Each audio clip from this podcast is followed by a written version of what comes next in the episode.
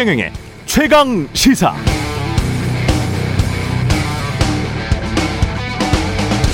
네, 이재용 삼성전자 부회장이 구속된 이후 사면이냐 가석방이냐 놓고 많은 논란이 있었습니다만 최근 보도를 보면 가석방으로 가닥이 잡히고 있는 것 같습니다.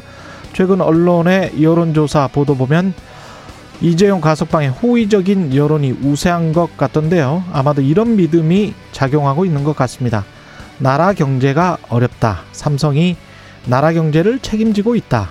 오너가 경영해야 경영이 잘 된다. 삼성이 번영해야 나라 경제가 번영한다. 이런 공식이겠죠. 그런데 이 믿음은 증명된 것일까요? 아닙니다.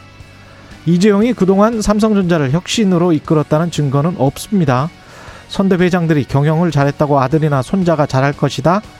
그건 워런 버핏의 말대로 아버지가 올림픽 육상에서 금메달 땄다고 20년 뒤에 그 아들을 그냥 올림픽에 내보내는 것과 똑같죠. 그런데 왜 사람들은 이렇게 생각하게 된 것일까요? 혹시 한국 언론이 수십 년 동안 그렇게 말해왔기 때문에 그렇게 믿게 된 건 아닐까요? 돈은 물질의 세계에만 장악하고 있는 것이 아니라 정신의 세계에도 장악하고 있는 것이 아닌가 그런 생각을 하게 됩니다.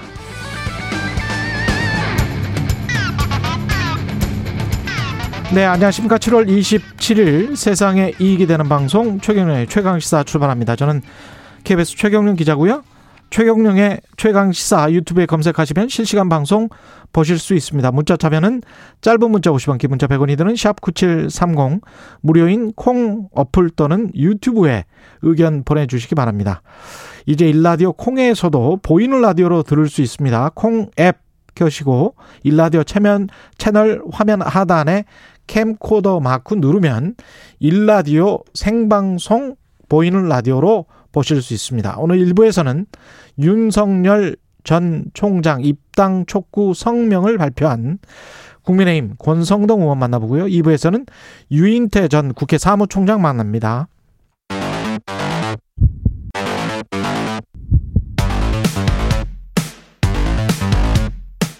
오늘 아침 가장 뜨거운 뉴스 뉴스 언박싱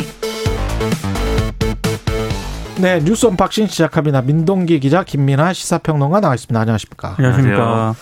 문재인 정부 임기 거의 뭐 한 9개월 남았는데 마지막 세법 개정을 했네요. 어제 이제 기획재정부가 예. 2021년 세법 개정안을 발표했는데요. 개정안. 여러 내용이 있습니다만 그 대기업 같은 경우 R&D 비용에서 최대 40%를 감면을 받고요. 예. 시설 투자는 6%까지 공제를 받습니다. 어. 전체 세금 감면 규모의 60%가량이 대기업에 집중이 됐는데요. 예. 그래서 조세 형평성을 저- 저해하는 것 아니냐 이런 비판이 하나 나오고 있고요. 음. 문재인 정부가 대기업 감세 쪽으로 방향을 튼 것 같다 이런 지적이 나오고 있습니다.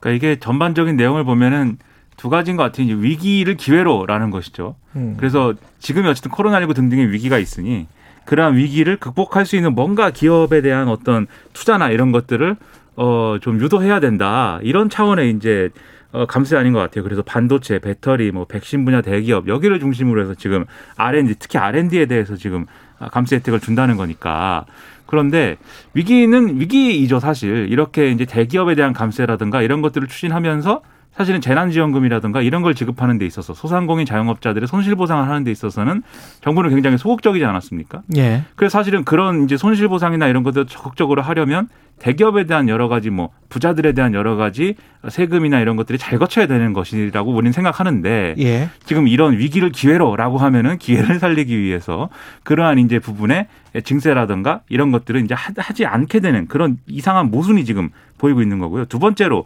실제로 기업들이 이런 반도체, 배터리, 백신 이런 데 투자한다고 할 때 그 세금을 깎아주면 여기에 이 기업들이 더 적극적으로 투자하고 세금을 안 깎아주면 투자를 안 하는 것인가? 과연 그렇게 상황이 돌아가는 것인가? 좀 그것도 의문인 부분이 있는데 음. 어쨌든 국회에서 이 세법 개정안은 처리를 해야 이제 이- 이게 확정이 되는 것이기 때문에 국회 논의가 어떻게 흘러가는 것이냐 좀 지켜봐야 되겠습니다. 세 가지를 좀 지적을 하고 싶은데요. 이것과 관련해서는 제가 좀 오랫동안 취재했던 분야 중에 하나이기 때문에 R&D와 관련해서는 국가 예산이 지금 한 27조 정도 됩니다. 음. 그 굉장히 많이 올라왔어요. 뭐 한 15년 전에는 한 5조밖에 안 됐는데 지금 27조인데 이게 R&D 예산을 또 감면을 비용에서 공제를 해준다라는 세법 개정안은 이런 네. 거예요. 그러니까 R&D를 국가로부터 어 출연 기관과 함께 연구를 하면서 국가로부터 돈을 27조 원 정도를 받고 그 중에서 대 뭐 상당수가 대기업으로 음. 가는데 그렇게 국가 예산으로부터 받고 그리고 R&D 투자를 해서 또 세금을 감면받고 이중의 혜택이 있다는 이야기고요. 이거는 그 경제 정책의 딜레마인데 시설 투자를 해야 경제가 살아나고 그렇죠. 고용이 살아나는데 돈이 있는 곳이 어디냐? 손실 보상은 왜 안 해주고 이런 거를 하느냐? 돈이 있는 곳이 대기업이거든요. 네. 대기업에서 시설 투자를 많이 하면 그게 이제 이른바 낙수 효과로 중소기업으로 넘어간다라는 믿음이 아직도 확고하게 있는 음. 것이고 그리고 그거 가지고 어 고용을 창출하면 전반적으로 잘 살 수 있게 되는 거 아니냐 이런 믿음이 아직도 어 경제 부처랄지 뭐 문재인 정부에 있는 것이겠죠. 그리고 이제 또 한 가지 마지막으로 지적해야 될 거는 미국이 지금 중국과 한국이 그동안에 빠른 성장 전략으로 이런 정책을 많이 썼었거든요. 역대 네. 정부 다 이런 정책을 썼었습니다. 근데 미국도 이걸 지금 따라하고 있어요. 바이든 행정부도 R&D와 관련해서 세액 공제를 굉장히 많이 해 주기로 했고, 그래서 그것과 관련해서 글로벌 경쟁력 확보 차원이다라고 재계는 분명히 또 요구를 했을 것이고, 그리고 정부도 그 입장을 받아들였을 것이고, 뭐 이랬 이랬을 것이다라는 생각이 듭니다. 근데 예. 문제는 문재인 대통령이 내년까지 음, 정부가 확장적인 재정 정책을 펴겠다라고 이미 얘기를 했었거든요. 그렇죠. 그런 상황에서 예, 세수를 늘려야 되는데 그렇습니다. 지금 이렇게 감세 조치로 가면은 예. 세수를 오히려 지금 줄이게 되는 셈이어서 우파 경제학자들은 당연히 그렇게 이야기를 하겠죠. 매출이 늘면 당연히 이제 그 세수 파이가 커지니까 그거 가지고 우리가 더 음. 먹을 수 있다. 뭐 이렇게 근데 이야기를 할 것이고 좌파는 그게 아니다. 그 부의 재분배라는 차원도 그렇고 조세 형평성이라는 차원도 그렇고 이제까지 너무나 많은 혜택을 받아온 것이 아니냐 이렇게 이야기를 하겠죠. 그 이게 예. 기술 어떤 첨단 기술에서의 경쟁 구도 이런 것들 때문에 뭐 우리가 뒤처질 수 없다 뭐 이런 전망이고 음. 그런 게 바이든 행정부에도 뭐 있고 이런 이제 논리라고 하면은 사실 이제 다른 측면도 같이 봐야 되는 게 음. 바이든 행정부가 뭐 이런 분야에 대해서 예를 들면 세액 감면을 통해서 기업의 투자를 유도하고 있다지만 다른 한편에서는 또 기업들과 부자에 대한 증세를 또 추진하고 있거든요. 그렇습니다. 상당한 폭의 증세를 추진하고 있는데 음. 사실 이런 것들은 뭐 우리가 배우자라든지 그런 걸 따라하자고는 얘기를 안 하지 않습니다. 그렇습니다. 그리고 예. 지출에 있어서도 이 R&D에 투자를 하는 만큼 바이든 행정부는 예를 들면 좀더좀 미래적인 산업에 더 투자를 하는 예. 그러한 것들을 유도하는 여러 가지 사업 계획을 발표를 하고 있잖아요. 그리고 거기에 정부 지출이 또 들어가기도 하고. 예. 근데 지금 우리는 그렇게 하고 있는가? 그 부분은 또 아닌 것 같거든요. 그래서 사실은 재계에 유리한 것만 지금 반영돼 있는 측면이 분명히 있지 않느냐. 그래서 국회에서 논의를 좀 잘했으면 좋겠습니다. 우리도 그 지금 김민아 평론가 아주 중요한 지적을 했던데요. 가령 그 굶는 아이들에게 뭐 복지를 확대한달지 무상으로 뭐 현금을 지급한달지 이런 것들 굉장히 많거든요. 바이든 행정부에. 그리고 교육과 관련해서도 그렇습니다. 교육 교육 공교육을 평등화시키기 위해서 그 슬럼가 지역에 집중적으로 지금 투자를 많이 하고 있어요. 음. 근데 그런 것들이 한국에서 정책으로 시행이 되면 분명히 또 좌파 정책이라고 배탓이 될 거란 말이죠. 그러니까 한쪽의 어떤 재계 위주의 정책만을 어떤 주류의 정책으로 생각을 하고 바이든 행정부가 하는 다른 정책들은 한국에서는 좌파 내지 뭐 심지어는 뭐 사회주의 정책 이렇게 생각을 해버리면 그야말로 세계적 추세에는 따라가지 못하는 것이다. 같이 해야 된다. 예.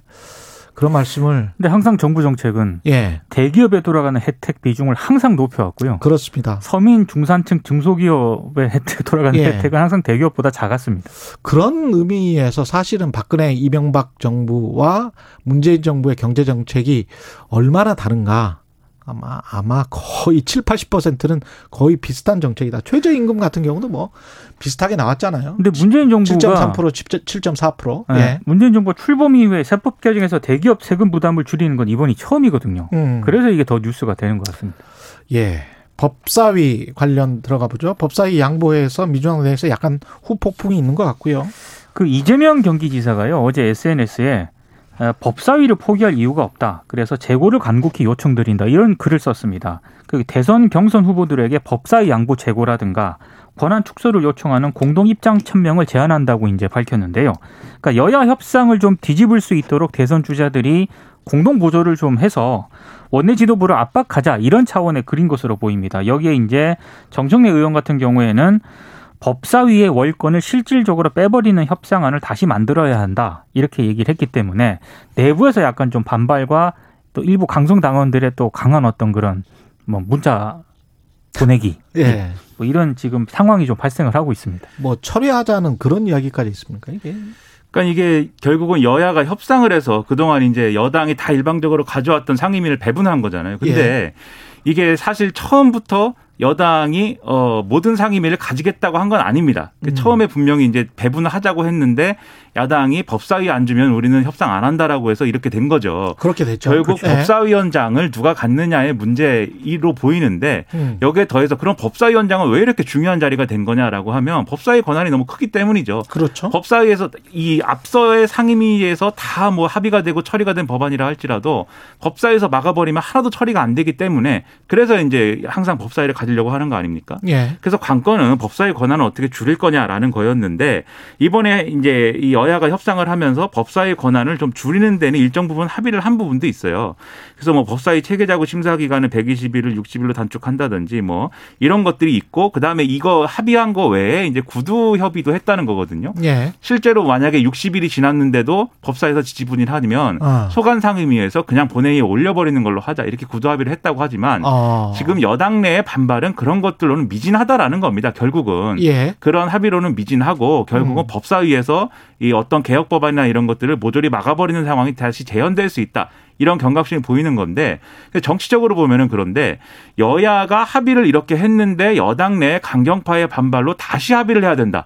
이런 상황이 국민들 보기에는 아 역시 또 여당은 어떤 자기들만의 어떤 생각과 리그가 있구나 이렇게 생각하게 될 가능성이 커지는 거거든요. 예. 이 정치적으로 좋지 않은 모양새가 될 수 있기 때문에 음. 법사위 권한을 추가로 줄이는 것에 대해서 논의를 해볼 수는 있겠지만 실질적으로 지금 합의한 거를 무위로 도델로 되돌린다든지 이런 건 훨씬 실이 클 거라고 봅니다. 그렇죠. 예. 그걸 무위로 되돌릴 수는 없을 것 같아요. 지금 상황에서는. 민주당 분위기도 그건 아닌 것 같고요. 예. 뭐 이낙연 전 대표 같은 경우에는 음. 아, 재협상론 완전히 선을 그어버렸기 때문에 음. 에, 뭐 민주당이 이걸 다시 뭐 번복을 한다든가 이런 상황은 아닌 것 같습니다. 예. 친윤과 반윤 그 야당 내에서도 좀 갈등이 있군요. 예. 친윤 반윤이라는 그 단어를 지금 처음 우리가 사용하는 것 같은데요. 예. 예. 이게 언론들이 이제 이제 윤석열 개 친윤 예. 오늘 또 언론 보도를 보니까 최재형 개도 만들었더라고요. 최재형계. 예. 아. 그래서 이제 최근에 그 윤 전 총장하고 이준석 대표가 치맥 회동했잖아요. 예. 그거와 관련해서 최재형 전 감사원장 측이 좀 강하게 좀 반발을 하고 예민하게 반응을 하고 있습니다. 음. 그러니까 윤 전 총장을 좀 공개적으로 비판을 했는데요. 정의와 공정을 부르짖더니 당 밖에서 당내 인사들을 캠프에 합류시키는 게 이게 정의와 공정에 맞느냐 맞지 않다 이렇게 좀 비판을 했습니다. 최재형 전 감사원장이. 예. 그러면서 윤 전 총장 캠프 인사 상당수가 김종인 전 위원장 측근으로 좀 구성이 됐잖아요. 어. 예, 그걸 언급을 하면서 좀 세게 얘기를 했습니다. 윤 전 총장이 김종인 품에 들어가는 것이다. 음. 이렇게 좀 강하게 좀 비판을 했고요. 그리고 최재형계 의원 여섯 명 이게 최재형계라고 언론들이 이렇게 분류를 하는 게 전 맞는지 모르겠는데. 맞습니다. 나중에 그 물어봐야 돼요. 네. 나 비- 아니다 그럴 수 있어요. 그렇죠. 예. 비공개 회동을 또 어제 가졌는데요. 예. 어, 최전 원장 지원 방안 등에 대해서 또 논의를 했다라고 합니다. 예. 음. 그러니까 최재형 전 원장의 이런 강한 반응은 어, 윤석열 전 총장을 공격하는 모습을 보여주고 싶은 측면이 있는 거겠죠. 그렇죠. 그래서 아무래도 최재형 전 원장도 사실은 국민의힘에 어떤 뭐 오랫동안 몸을 담아온 그런 뭐 존재는 아니지 않습니까? 외부에서 온 거고. 예. 그래서 당내에 여러 가지 저 사람은 무엇일까라는 의문이 아마 있을 것인데 음. 하지만 뭔가 이렇게 당에 충성하는 모습을 보이면서 동시에 당회에 있는 윤석열 전 총장이 이렇게 당직을 가지고 있는 사람들을 캠프에 참여시킨 거에 대해서 예. 당내 다른 주자들이 같이 반발하고 있거든요. 있거든요. 그러니까 하나로 우리는 국민의힘 주자야라는 어떤 이러한 효과를 노리기 위한 이런 행보인 것 같고 그리고 아무래도 지금 여론조사 지지율을 보면은 최재형 전 감사원장이 어느 정도 이제 지금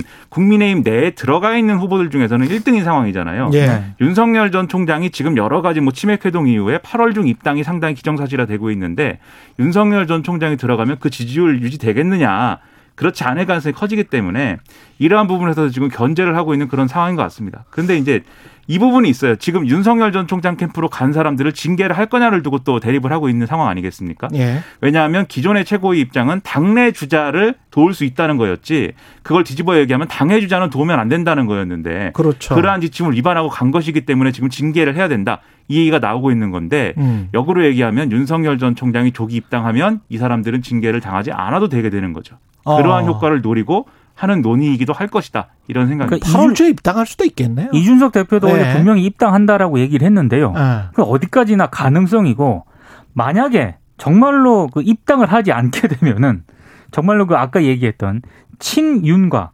반윤 간에 엄청난 또 갈등이 불거질 가능성도 있습니다. 돌아가는 모양새는 8월 초에나 입당할 수도 있을 입당할 것 같다는 생각이 많이 드네요. 그 전에는 8월이냐 11월이냐의 얘기처럼 예. 많이 다뤘는데 음. 지금은 지금 말씀하신 대로 8월 15일 이전이냐 이후냐로 지금 상당히 예. 좁혀져 있는 상황이고 만약에 경 그래서 결국은 윤석열 전 총장이 야당의 경선에 참여를 하는 거죠. 그러면 예. 만약에 이 경선에 참여를 하지 않게 된다고 하면 지금 당내에 형성된 지금 말씀하신 이른바 친윤 의원들 음. 어떻게 해야겠습니까? 당 밖으로 나가버릴 수도 있습니다. 제가 볼 때는 극단적인 상황에서는 아. 그런 것까지 고려를 하면 결국 모두에게 행복한 그림은 8월 경선에 윤석열 전 총장이 합류하는 게 지금 돼버렸다 이렇게 봐야 되는 겁니다. 지지율 잘 보셔야 되는데 네. 그것도 잘 보시겠지만 또 나중에 지방자치제장 선거도 있고 뭐 이렇기 때문에 정치인들은 뭐 매수를 앞에 보더라고요. 네. 예, 음. 본인들 이익에 따라서 움직이니까 최재형 전 알아서 잘하시 겠죠. 최재형 전 원장도 지금 그렇게 조급할 필요가 없습니다. 예. 최재형 전 원장 입장에서는 군대에서 그 15일이나 한 한 달 정도 빨리 온 선임병이 가장 셉니다, 군기가. 예, 그걸 생각하면 아주 쉽게 이해할 수 있습니다. 병장이 뭐라고 말하지 않아요. 그렇죠. 예, 보통 네. 일병이 이병한테 뭐라 그럽니다. 이 상황을 군대에 비유하는 표현이요. 저는 저는 군대 육군 훈련소까지만 가가지고 민원의 최전선에서 예. 있었기 때문에 모더나 백신이 공급 차질 잠깐만 짚고 가죠. 예. 그 공급 일정에 좀 차질이 생겼습니다. 예. 미국 모더나사가 이 코로나 백신 생산에 차질이 생겼다고 최근 우리 정부에 통보를 했는데요. 예. 이게 우리 정부가 지금 모더나 쪽하고 4천만 회분의 구매 계획을 체결하는 그런 상태거든요. 음. 근데 만약에 이게 제때 공급이 안 되면은 3분기 접종 계획도 좀 지장이 불가피한 그런 상황입니다. 그렇군요. 그러니까 모더나가 아무래도 이 신진 주자다 보니까 그렇죠. 생산 기반이 많지가 않았는데 그래서 음. 우리 삼성 바이오로직스하고도 그렇게 맞춰볼 수 있는 거 아니냐 이 네. 협의를 해가지고 생산 계약을 맺을 수 있는 거 아니냐 이런 쪽으로 많이 이제 계약을 해오지 않았습니까? 예. 근데 이것도 사실 지금 이게 어, 생산에 차질이 빚어졌다는 얘기가 나오면서 예. 조기에 되겠느냐라는 의문이 또 제기가 되고 있는 어제 상황이고 김부겸 총리는 8월 말 9월 초에 시제품이 나온다고 했어요. 그렇습니다. 예. 그렇게 얘기했는데 이게 의문이 또 있는 건 또 사실이니까 그렇죠. 이런 것들이 순조롭게 진행이 돼야 되는데 상당히 좀 걱정스럽습니다. 모더나가 잘 돼야 되는데. 예. 뉴스 언박싱 민동기 기자 김민아 평론가였습니다. 고맙습니다. 고맙습니다. KBS 일라디오 최경영의 최강시사 듣고 계신 지금 시각 7시 38분입니다. 오늘 하루 이슈의 중심. 당신의 아침을 책임지는 직격 인터뷰. 여러분은 지금 KBS 일라디오 최경영의 최강 시사와 함께하고 계십니다. 네, 어제 국민의힘 현역 의원 40여 명이 윤석열 전 검찰총장 등 당 밖의 대선 주자들의 입당을 촉구하는 성명서를 발표했습니다. 특히 윤 전 총장과 가까운 이른바 친윤계 이렇게 불러도 되는 건지 모르겠습니다. 잠시 후에 여쭤볼게요. 친윤계 의원들이 다수 참여했는데 이른바 국민 캠프 이 관련해서 윤 전 총장이 에, 세운 이 대선 캠프, 국민 캠프인데 이름이 국민 캠프 인선 발표도 있었죠. 이 관련해서 이제 당내 후 폭풍이 거셉니다. 관련 소식 국민의힘 내 친윤석열계로 불리는 권성동 의원님 전화로 연결돼 있습니다. 안녕하십니까? 예, 안녕하십니까. 권성동입니다. 제가 이렇게 불러도 돼요? 글쎄, 뭐, 윤, 어, 뭐, 친윤계가 우리 당내에 존재하고 있지는 않고요. 예. 어, 우리 당의 윤석열을 지지하는 의원들이 있습니다만은 예. 그분들은 윤석열이라는 인물을 통해야만 정권 교체가 가능하다. 예. 라고 믿기 때문에 윤석열을 지지하는 것이지 뭐 윤석열 어, 예비 후보와의 무슨 인간적인 관계가 있거나 뭐 친밀한 관계, 친분 관계가 있어서 어, 지지하는 건 아닙니다. 그렇기 때문에 예. 어, 자꾸만 이 무슨 뭐 친윤 이런 식으로 개파 의식을 자꾸만 심어주려고 그러는데 예. 어, 윤석열을 지지하는 사람들 또 윤석열을 좋아하는 사람들은 결코 어, 그런 개파를 만들거나 또 어떤 개파 의식이 없다는 것을 예, 말씀드립니다. 그 권성동 의원님은 그래도 친하잖아요. 개인적으로. 그거는 이제 뭐 어렸을 예. 때부터 예. 그런 친분 관계가 있고 또 검찰 선후배로서 예. 어, 같은 청에서 근무하기도 해서 그 친한 건 맞죠. 친한 건 맞지만은 예. 개인적인 친한 거하고 정치적인 지지 의사를 표시하는 거는 그렇죠. 전혀 다른 문제다. 정치적인 그- 지지 의사를 표시하는 거는 예. 어 결국은 누구를 누가 우리 나라 우리 당을 대표하고 또 우리나라를 대표하는 것이 아, 나라와 국민을 위해서 바람직한 것인가 거기를 기준으로 하는 거죠. 사실상 개인적으로 더 친한 분들은 오랫동안 의정 활동 같이 했던 뭐 원희룡 지사나 유승민 전 의원, 홍준표 전 대표 같은 분들이 훨씬 더 많은 교분이 그렇죠. 있는 분들이죠. 그렇지만은 그 건 예. 개인적인 문제고 예. 공적으로 판단할 때는 또 다른 기준이 적용이 된다 그런 말씀입니다. 그 정치적 지지를 표명하신 거는 어떤 지금 말씀하신 대로 윤 뭐 홍준표 뭐 원희룡 이런 분들도 가치나 비전은 거의 비슷할 것 같고요. 예. 어떻게 보면 정권 교체를 할 수 있는 어떤 현실적인 지지율 을 가지고 있는 유일한 후보이기 때문에 정권 교체를 꼭 하려면 윤석열 전 총장을 통해서밖에 안 되겠다 이런 뜻인가요? 그렇습니다. 예. 어, 우선 어, 대통령이라는 건 국민이 직접 선출하는 자리 아니겠습니까? 예. 그런데 어, 뭐 다 뛰어난 대선 주자들이 다 뛰어난 능력과 자질을 갖고 계시죠. 예. 그렇지만은 그런 능력과 자질과 또 국민의 지지는 별개의 문제거든요. 그렇죠. 그래서 예. 국민의 지지도가 높아야 어, 정권 교체의 그런 가능성이 높기 때문에 어, 저희들 지금 봐서는 국민적 지지가 가장 높은 윤석열 후보를 통해서만 가능하다고 판단했기 때문에 예. 에, 윤석열 지지를 하고 있는 겁니다. 그 일부는 지금 그쪽으로 가버렸단 말이죠. 근데 예, 그분들이 이제 당협위원장도 하시고 그런 분들이에요. 예, 예, 예. 그래서 어떤 정당의 당협위원장을 하다가 그래도 이제 무소속이든 뭐든 간에 어떻게 보면 다른 캠프인데 다른 캠프로 간 거에 관해서 그것도 아마 제대로 이야기를 안 하고 갔는지 이준석 당 대표가 약간 불쾌해하는 것 같고 예. 이런 상황에 관해서는 어떻게 세- 생각하십니까? 그러니까 이제 그분들이 윤석열 총장과 깊은 대화를 통해서 윤석열 총장의 입당이 확실시 된다. 예. 그리고 빠른 시간 내에 이루어질 것 같아. 예. 라는 확신이 들어서 그럼 미리 아, 가서 좀 어, 당내 교두보를 마련해 주는 것이 어떻겠느냐 예. 하는 차원에서 어, 저는 간 것을 알고 있고 또 예. 그중에 일부는 아마 뭐 개인적으로 어, 당 지도부에 어, 내가 당협위원장이지만 어, 그 팀에 합류한다라는 얘기를 한 것으로 그렇게 알고 있습니다 사전에. 예. 그렇군요. 그리고 빠른 시기 내에 입당을 할 거라고 보십니까? 어떻게 보십니까? 어 이준석 대표와 엊그제 회동했지 않습니까? 예. 이준 후보가 예. 그때 이준석 대표께서 대동소이다 이렇게 말씀을 하셨고 예. 또윤 후보도 결정의 시간이 다가왔다. 이렇게 얘기한 것으로 비춰봐서는 어, 입당이 가시화된 것이고 그 예. 시기는 어, 뭐 아마 그렇게 길지 않을 것이다 이렇게 보고 있습니다. 그러면 어제 그 한기호 국민의힘 사무총장이 최고위에서 당협위원장 예. 사퇴 사유가 되는지 검토할 필요가 있다. 당원 당규에 예. 입에되는지 검토해 보겠다. 이거는 만약에 8월 초랄지 좀 빨리 입당을 한다면 흐지부지 되겠네요. 다 해소될 문제라고 저는 보고 있고요. 또 예. 당이라는 거는 예, 규율이 있는 거 아니겠습니까? 당원 예. 당규가 있고 음. 그리고 어쨌든 간에 당의 주자를 돕겠다고 간 것이니까 예. 당의 규율을 전반적으로 책임지는 사무총장 입장에서는 그렇게 에, 입장을 표명할 수밖에 없었을 것이다. 저는 충분히 이해를 하고요. 예. 예, 이 문제는 뭐 입당과 동시에 아, 바로 그냥 해소될 문제다 이렇게 보고 있습니다. 그러면 그 간 사람들 입장에서도 그렇고 국민의힘 입장에서도 그렇고 한 8월 10일쯤에는 꼭 입당을 해야 되는 그런 상황이네요. 어, 그렇죠. 뭐, 예. 아무리 늦어도, 아무리 늦어도, 어, 그 경선버스가 출발하기 전에는 예. 입장을 해야 되지 않겠냐 싶은데, 예. 어, 저는 뭐, 그 이전에도 충분히 가능성이 있다, 이렇게 보고 있습니다. 그 경선 후보 등록일이 언제부터 시작되죠?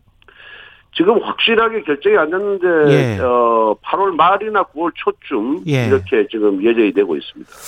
그러면 이게 지금 당 지도부 내에서도 약간의 이견이 있는 것 같은데 친윤과 반윤의 어떤 구도 또는 당내 주자들 있지 않습니까? 아, 까 예. 말씀하신 홍준표, 원희룡 이런 분들은 좀 섭섭하실 것 같아요. 본인들은 국민의힘에 어떻게 보면 이제 윤석열 전 총장에 비해서는 터줏대감 아닙니까? 그게 정치 아니겠습니까?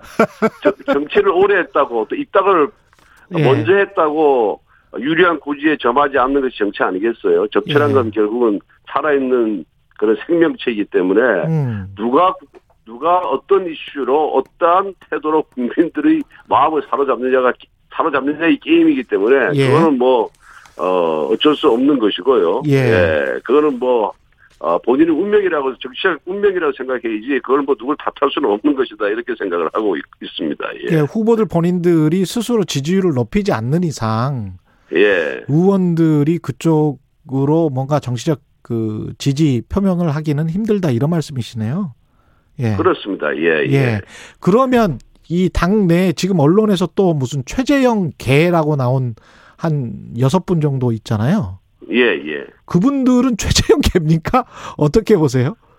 아, 또 그분들 입장에서는 최재형 감사원장의 가장, 어, 강력한 또, 예. 그리고 가장 뭐, 효과적인 정권 교체의 수단이다. 예. 그런 정권 교체를 이뤄낼 인물이다. 이렇게 봤기 때문에 갔기 때문에 그분들도 그분들의 판단은 저는 존중해 줘야 된다고 생각하고요. 예. 기본적으로 민주당도 지금 대선 후보에 따라서 다 캠프가 구성돼 있고 그 캠프의 의원들이 가서 활동을 하고 있거든요. 그렇죠. 뭐 그걸 굳이 계보라고 본다면은 뭐 어쩔 수가 없지만은 그러네. 예, 예. 예. 예.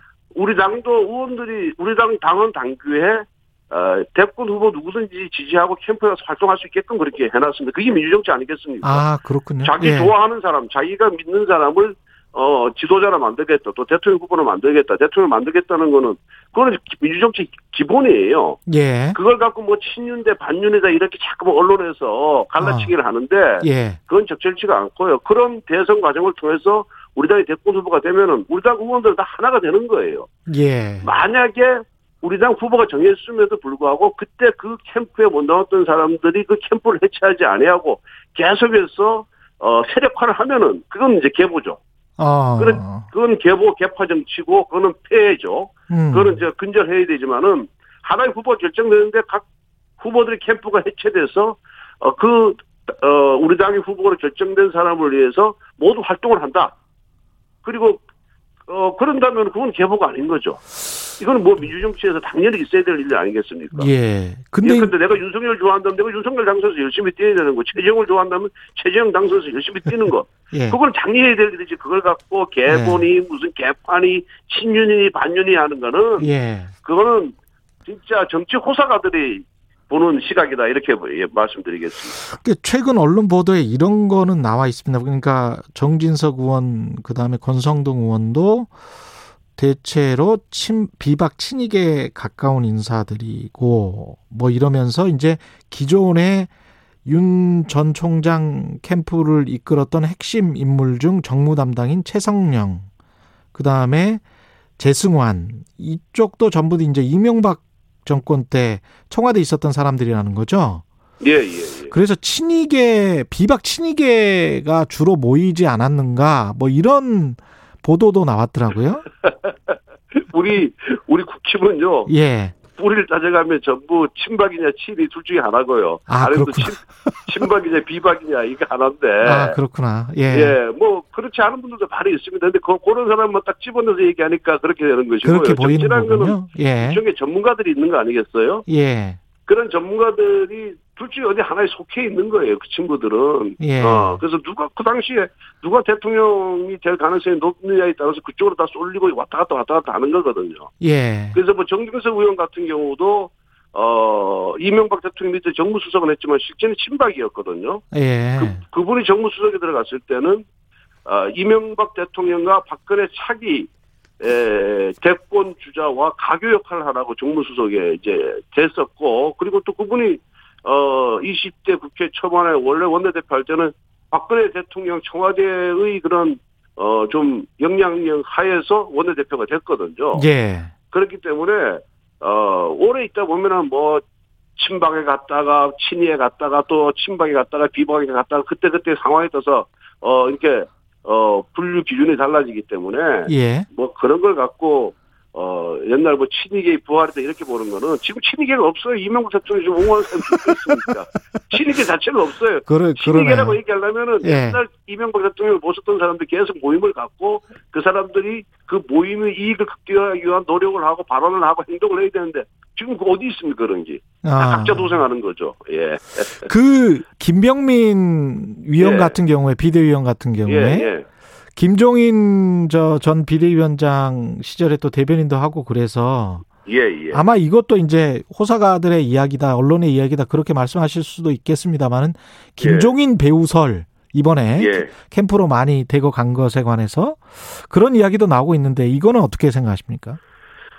어, 김정인 대변인한테 물어봤더니까, 뭐, 저 윤석열 캠프에 합류할 때, 예. 어, 저기, 김종인 대표의 뭐, 묵시적인 승낙을 얻었다, 이렇게 얘기를 하고 있어요. 아, 예. 그런데 뭐, 그렇다고 해서 뭐, 김종인 대표가 윤석열을 공개적으로 지지하거나 이런 건 아니지만은, 예, 상당히 호감을 갖고 있는 것으로 알고 있고, 예, 또 윤석열, 또 김종인 대표는 사실 뭐 우리 당의 자산 아니겠습니까? 최고 큰 어른이시고, 우리 당이 예. 제일 어려울 때 우리 당의 기틀을 잡아주신 분이기 때문에 음, 모든 대권 주자들이 김종인 대표를 모시려고 하거나 또 예. 김종인 대표와의 관계를 어, 우호적인 관계로 만들기 위해서 굉장히 다 노력을 하고 있거든요. 예, 뭐, 그, 그 중에서 윤석열 후보도 저는 마찬가지다 이렇게 보고 있고, 예, 그래서 어, 아마 김종인 대표께서도 윤석열 후보에 대해서 어, 그래도 굉장히 그 호감을 갖고 계신 것으로 그렇게 알고 있습니다. 그리고 그때 김종인 비대위 체제에서 일했던 분들이 세 분 들어와 있거든요. 예, 세 분 들어와 있는데 그분들이 원래 어, 원래 국힘 소속이에요. 아, 예, 김종인 대표가 되면서 당 지도부에 발탁이 됐을 뿐이지 원래 국힘 김종인 대표와 관계없이 우리 당의 소속으로서 음, 공천을 받았고 21대 총선에 출마해서 낙선을 했고 그 후에 김종인 비대에 들어갔고 예, 그런 거 보면 이 사람들이 원래 능력이 출중한 사람이지 뭐 김종인 그 대표를 막 따라다니면서 출세했던 사람들은 아니다 이렇게 말씀드립니다. 지금 그 약간의 윤석열 전 총장 같은 경우에 지지율의 정체 또는 하락, 최재형 전 예. 감사원장 같은 경우는 지지율이 상승세인데 신경이 예. 좀 쓰일 수밖에 없을 것 같은데 만약에 입당을 하면 또 상황이 달라질 거라고 보십니까? 어떻게 보세요? 저는 이제 아마 입당 논란으로 인한 피로감이 예. 여론조사에 좀 반영되지 않았느냐. 아, 아, 전 그렇게 좀 그런 측면도 있다고 좀 분석을 하고 있기 때문에 예. 어, 이제, 에, 입당을 하고, 또, 저기, 어, 후원 계좌 열자마자 하루 만에 25억이 다 찼잖아요. 예. 그렇죠. 그만큼 윤석열에 대한 국민적 지지가 굉장히 높고 기대감이 크다라는 반증이거든요. 예. 그래서 그런 것이 결합이 되고 하면은 뭐 내주에는 좀 반등이 있지 않을까 그렇게 예상을 하고 있고 예. 또 뭐 최재형 전 감사 예비 후보나고 윤석열 후보나 음. 어, 다 같이 저는 보완대 역할을 할 거다. 그래서 음. 시너지 효과를 낼 것이다. 이렇게 저는 보고 있습니다. 오늘 말씀 감사하고요. 국민의힘 권성동 의원이었습니다. 고맙습니다. 예, 감사합니다. KBS 일라디오 총연의 최강사 1부는 여기까지입니다.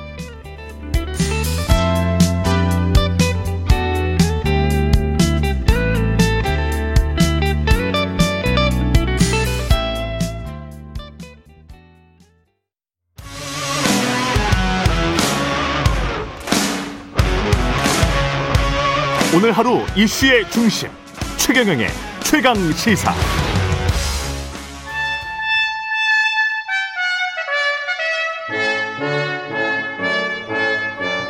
네, 여야 막론하고 쓴소리, 쇄신 주문하는 정치권의 백전노장, 영원한 현역이죠. 유인태 전 국회 사무총장 매달 월간으로 모셔서 우리의 정치 격을 한 단계 업그레이드 한번 해보려고 합니다. 월간 유인태의 정체 품격 유인태 전 총장님 나오셨습니다. 안녕하십니까? 네, 안녕하세요. 예. 저희 프로그램 이제 처음 나와주셨는데 예. 감사합니다. 예. 어, 귀한 걸음 해주셔서 감사하고요. 지금 대선 정국이 계속 그 요동 치는 상황이라 여쭤볼 말씀이 많은데 민주당 이 뭐 여야가 합의를 한 거니까요. 민주당이 꼭 합의를 했다고 보기는 힘들고 예. 법사위원장 자리를 야당에게 이제 넘기기로 했습니다. 예. 그리고 상임위는 11대 7로 하기로 했는데 당내에서는 약간의 좀 반발이 있는 것 같고 어떻게 보십니까? 기사는. 저거 원래 예. 저기 작년에 원구성 할때 예. 그때 김태년 원내대표 주호영 원내대표였죠. 예. 그때 주호영 대표가 어떻게든 그 원구성 합의를 하려고 했는데 아. 그때 김종인 비대위원장이 저걸 틀어가지고 세 번인가를 아, 그 그랬어요? 의장실에서 예. 그두 원내대표 간의 합의까지 이뤘다가 아. 그러니까 그때 주호영 대표가 그러면 법사위원장을 이번엔 안 되면 원래는 자기들 달라고 그랬죠. 예. 그러니까 아니면 하반기에라도 달라. 준다고 하면 아. 그것도 약속하면 아. 11대 7로 하겠다. 음. 근데 사실 김종인 위원장은 무슨 생각이었는지 예. 저 고- 여당이 좀 독주하게 만드는 게 저 저것들이 이제 의석 좀 많이 얻었다고 오만하게 비치는 게 결국 어. 훨씬 더 47, 낫다. 47 재벌 재보궐 선거 승리로 이끌어서 그 양반이 좀 떴잖아요. 예. 그 아마 그 그런 길게 내다보고 그걸 하여튼 막았어요. 그건 뭐 아주 다 만에 아는 사실이에요. 정치권에서. 그렇구나. 그러니까 이번에 김종인 비대위원장이 이제 비대위원장을 떠났으니까 예. 사실은 거의 원래 합의로 돌아간 거예요. 그냥 원한 대로 그냥 한 거네요. 어, 원한 대로 거의 갔다고 봐야 되죠. 그때 11대 7로 하고 예. 지금 국회가 부의장이 여- 대개 여당 제1당 하나, 제2당 하나 부의장이 있었잖아요. 예. 지금 부의장도 하나밖에 없어요. 어. 그 사회도 지금 부의장이 고생하고 있어요. 김상희 부의장이. 부의장이 하나 예. 없어가지고. 예.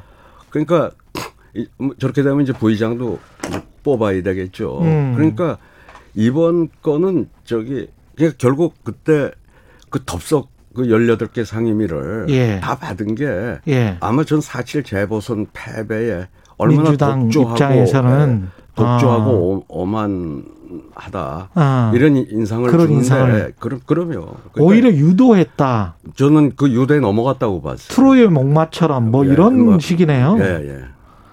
그 법사위 같은 경우는 그런에도 불구하고 그 계속 이제 상원의 역할 비슷하게 해와서 그게 잘못된 건데 이번에 좀 고치기로 예. 이제 하- 합의는 했잖아요. 예. 자꾸 심사하라고 그러는데 저 법사위니까 아주 고약한 게 예. 법사위 가면 서로 안 가려고 하는 깊이 상임이에요. 저기 예. 법사위가 예. 일이 많아요. 일도 뭐 많고. 온갖 법안을 다 다뤄야 되니까. 예. 그러니까 지들은 그렇게 고생한다고 무슨 돈더 주는 것도 아니니까 예. 우리는 좀, 좀 깡짜나 부리자. 예. 이래가지고 자꾸 심사해서 자꾸 시- 심사에 별 문제가 없으면 그냥 통과하면 되잖아요. 그렇죠. 꼭 장관을 나오라 그래. 장관이 안 나오면 저 이 법안을 저 아예 상정을 안 해버려요. 아. 그럼 장관 부르면 예를 들어서 그 상임위의 장관한테 뭔 어떤 현안이 있잖아요. 예. 그 현안을 그 상, 해당 상임위에서 현안 질의하는 거지. 음. 법사위는 할, 한다는 게 난센스라고요. 말, 말도 안 되는 짓을 예. 법사위가 그, 그동안 참,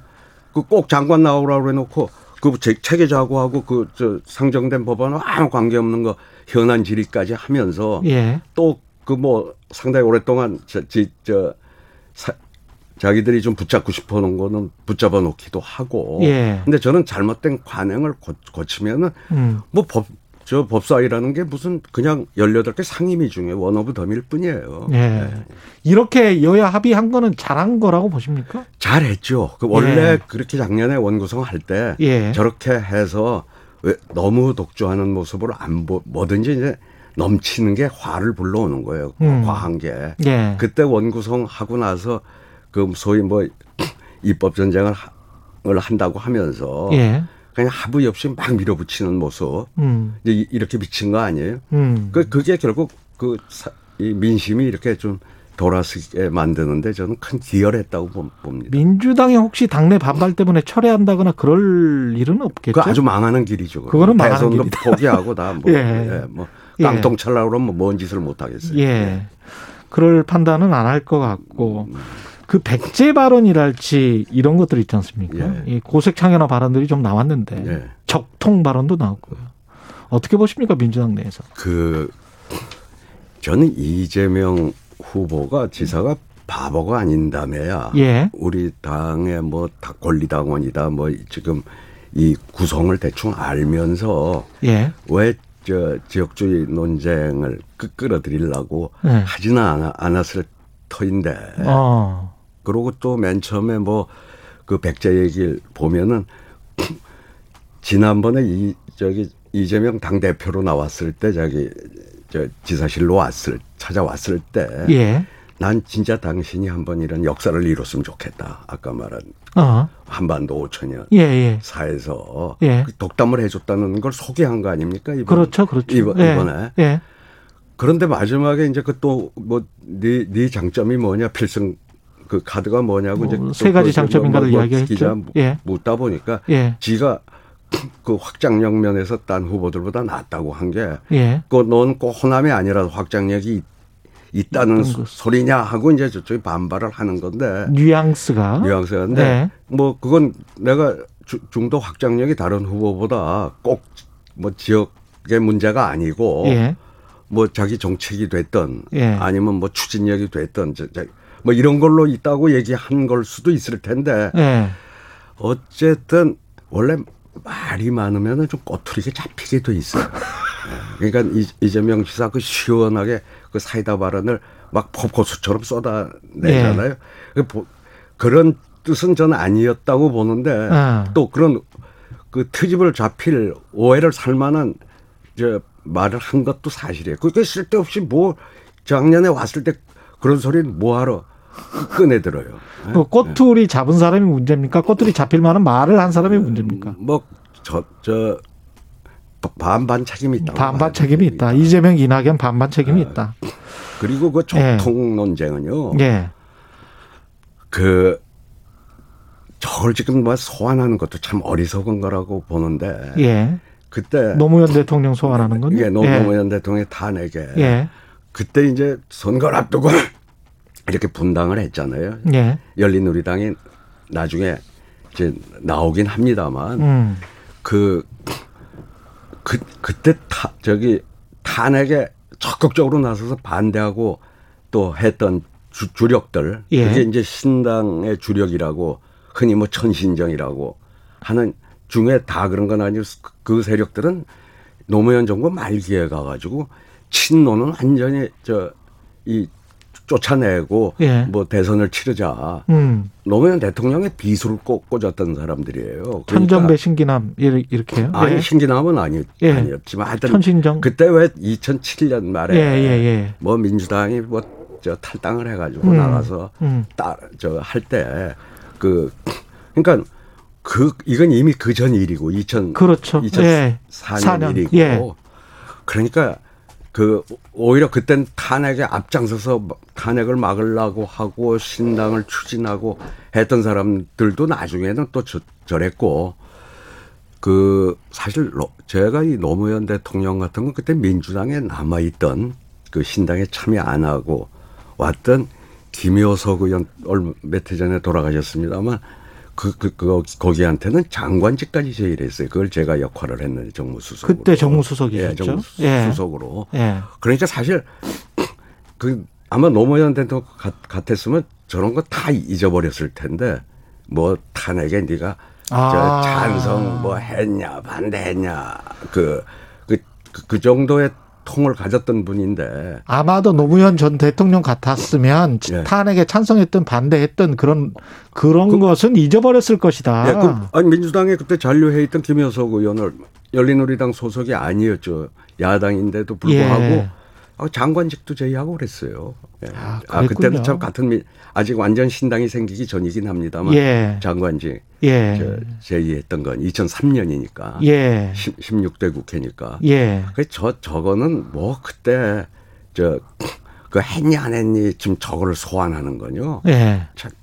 전전 참 어리석은 일이라고 봐요. 민주당은 이렇게 대선 경선을 하면서 어떤 측면으로 보면은 이제 파이나 지지율이 좀 커지고 있다는 긍정적인 이야기를 하시는 분들도 있고 예. 그 갈등이 너무 커져서 좀 보기가 안 좋을 수도 있다라는 그런 이야기도 있는데 어떻게 보십니까? 이뭐 파이가 그, 그, 양강이 되면서 아니, 그러니까 이재명 이낙연의 양강이 되면서 아시죠? 뭐 그, 그런 예. 얘기도 있죠. 있, 예, 예. 있는데 어 근데 치, 치, 저기 친박 그 이, 친이가 붙었을 때 그 저쪽 경선은 치열했잖아요. 2007년 경선 2007년 경선. 예, 예. 근데 그 두 두 번에 걸쳐 10년간 뭐 10년이 저 탄핵 때문에 다 채우지는 못했습니다만 예. 하여간 연거푸 집권을 하잖아요. 9년 집권했죠. 9년 예. 집권했잖아요. 그러니까 둘 다 되잖아요. 예.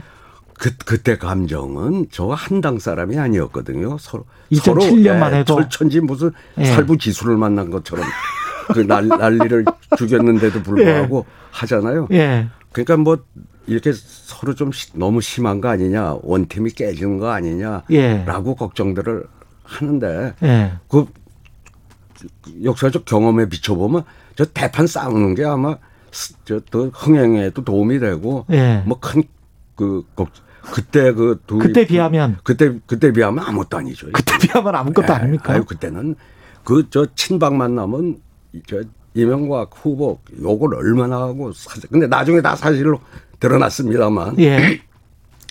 저기 뭐저 다스 다스가 누구 거니 뭐 그쪽 사람들은 그렇죠. 그냥 그러면서 저 사기꾼이라고 막 그 아니 우- 우리 우리랑 사람들한테 그쪽 친박이 그랬고 예. 친이 만 나면 저기는 그것도 또 나중에 사실로 드러난 거예요. 예. 그 최태민 목사한테 이래가 이- 이렇게 이래가지고 예. 그 사실은 나중에 이 무슨 한참 뒤에야 드러났지만은 음. 그 특검을 통해서 예. 그 특검 때 했던 얘기들 양쪽 소속 의원들이 오히려 민주당 의원들한테 만나기만 하면 그 흉을 보고 그랬었는데 뭐 그 정도로 그 근데 이- 치열. 근데 둘 다 대통령 되잖아요. 그랬죠. 근데 예. 이제 2007년도하고는 약간 다른 게 그때는 이제 새누리당이 야당이었고 야, 야당이었죠. 지금은 이제 집권 여당이고 문재인 대통령 같은 경우에 지지율이 뭐 지금 집권 후반기에 5년 차에 이렇게 높은 대통령은 아직까지 없었거든요. 예, 그랬죠. 예.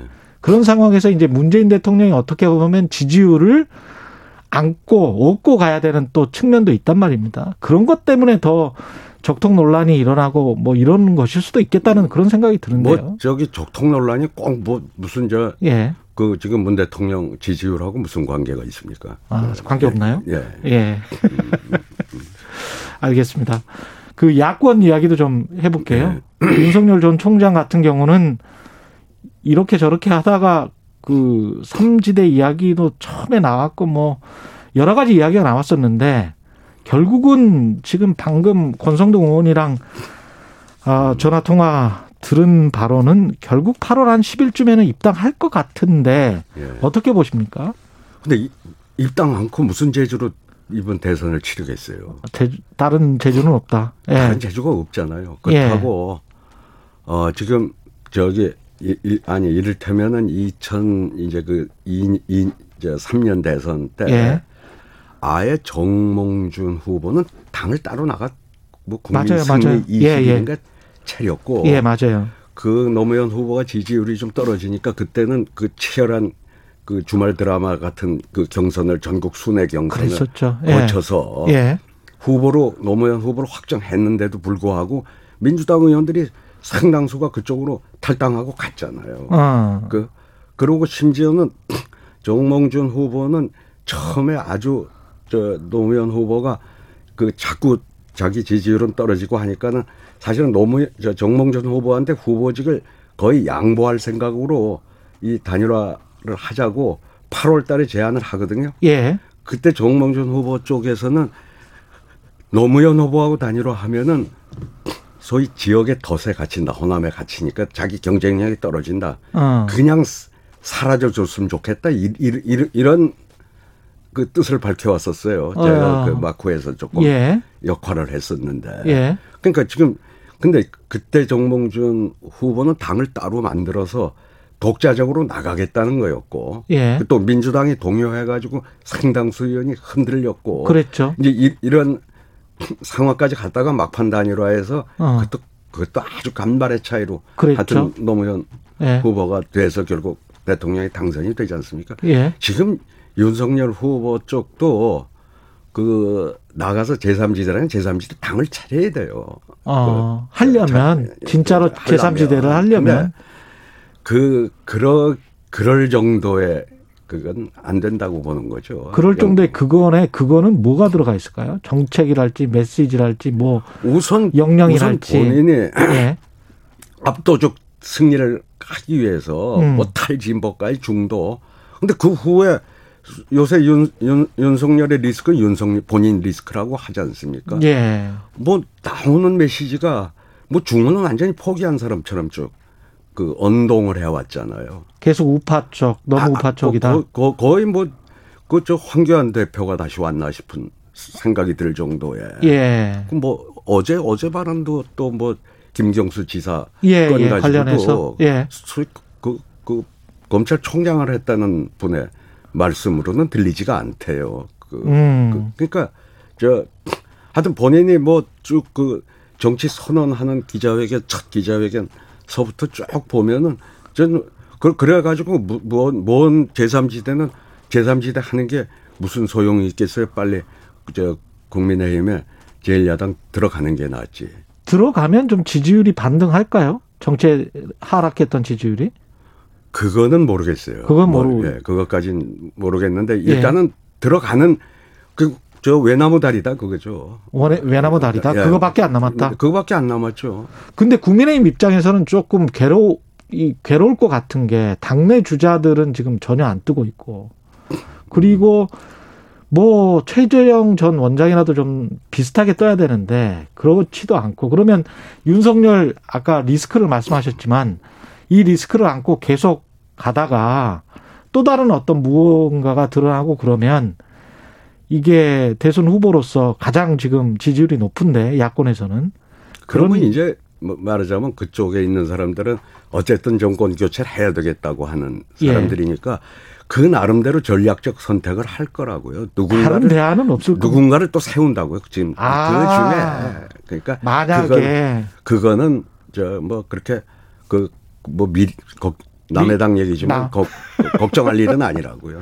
윤석열 후보가 확좀 처지면 여러 예. 가지 문제 그러면 또 또 다 그 중에 누구 한 사람이 또 그뭐저 김종인 비대위원장 표현대로 다른 사람한테 별의 순간이 와요 또. 아 그렇군요. 김경수 전 지사 예. 예. 대법원 판결을 어떻게 보셨습니까? 저는 저, 저 정치인들이 저, 저런 걸 가지고 업무 방해로다가 더군다나 뭐 이렇게 판결이 난 건 처음이라고 알고 있는데요. 예. 저 사건이 맨 처음에 전 터졌을 때 저게 큰 선거를 치를 때면은 많이들 찾아와요.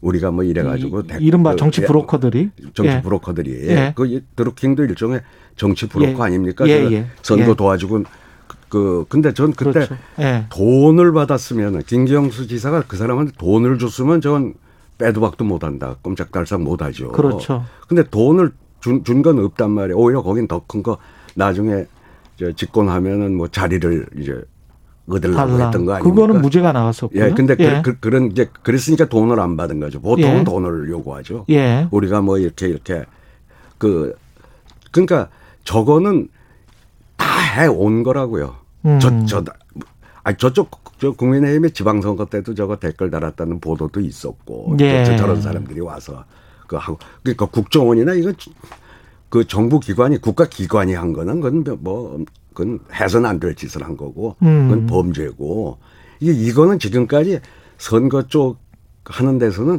다 있어 왔던 건이란 말이죠. 야. 흔히 흔히 있어 왔던 흔히 뭐 있었던 이 사람 건이다. 말고도 또 아마 저런 거 하는 부대들이 저쪽 이쪽 있었을 거라고 저는 저 추정이 되는데. 예. 근데 이, 이제 이 중에 하필 저 그러니까 대개 운전할 때 규정 속도 어긴 놈들이 한둘입니까? 예. 수두룩 하듯이 예. 선거 때면 이거 와서 다 했고 그거는 일종의 뭐 표현의 자유를 뭐 존중한다는 뜻인지 몰라도 저거는 묵인이 돼 왔던 거라고요. 그동안. 아. 근데 이제 뭐 혹시 돈을 줬던 게 어쨌든 뭐 그, 그것도 뭐 민주당에서 그 고발 비슷하게 해가지고 예. 하여튼 특검까지 가- 가게 된 건데 그렇죠. 그게 돈을 주지 않, 않- 돈을 줬으면 그 선거법으로 뭐저딱 부러지는데 예. 돈만 안 줬으면 저는 지금까지는 저건 묵인되온 관행이다. 선거법이 아니고 이제 이거는 이제 업무방해. 업무방해인데. 예. 그러니까 저런 업무방해는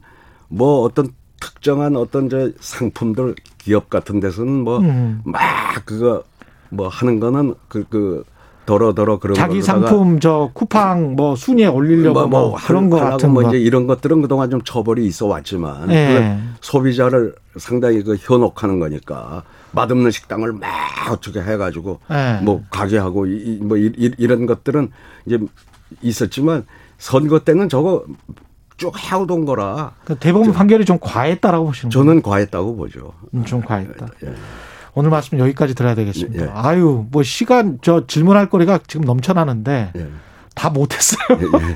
다행입니다.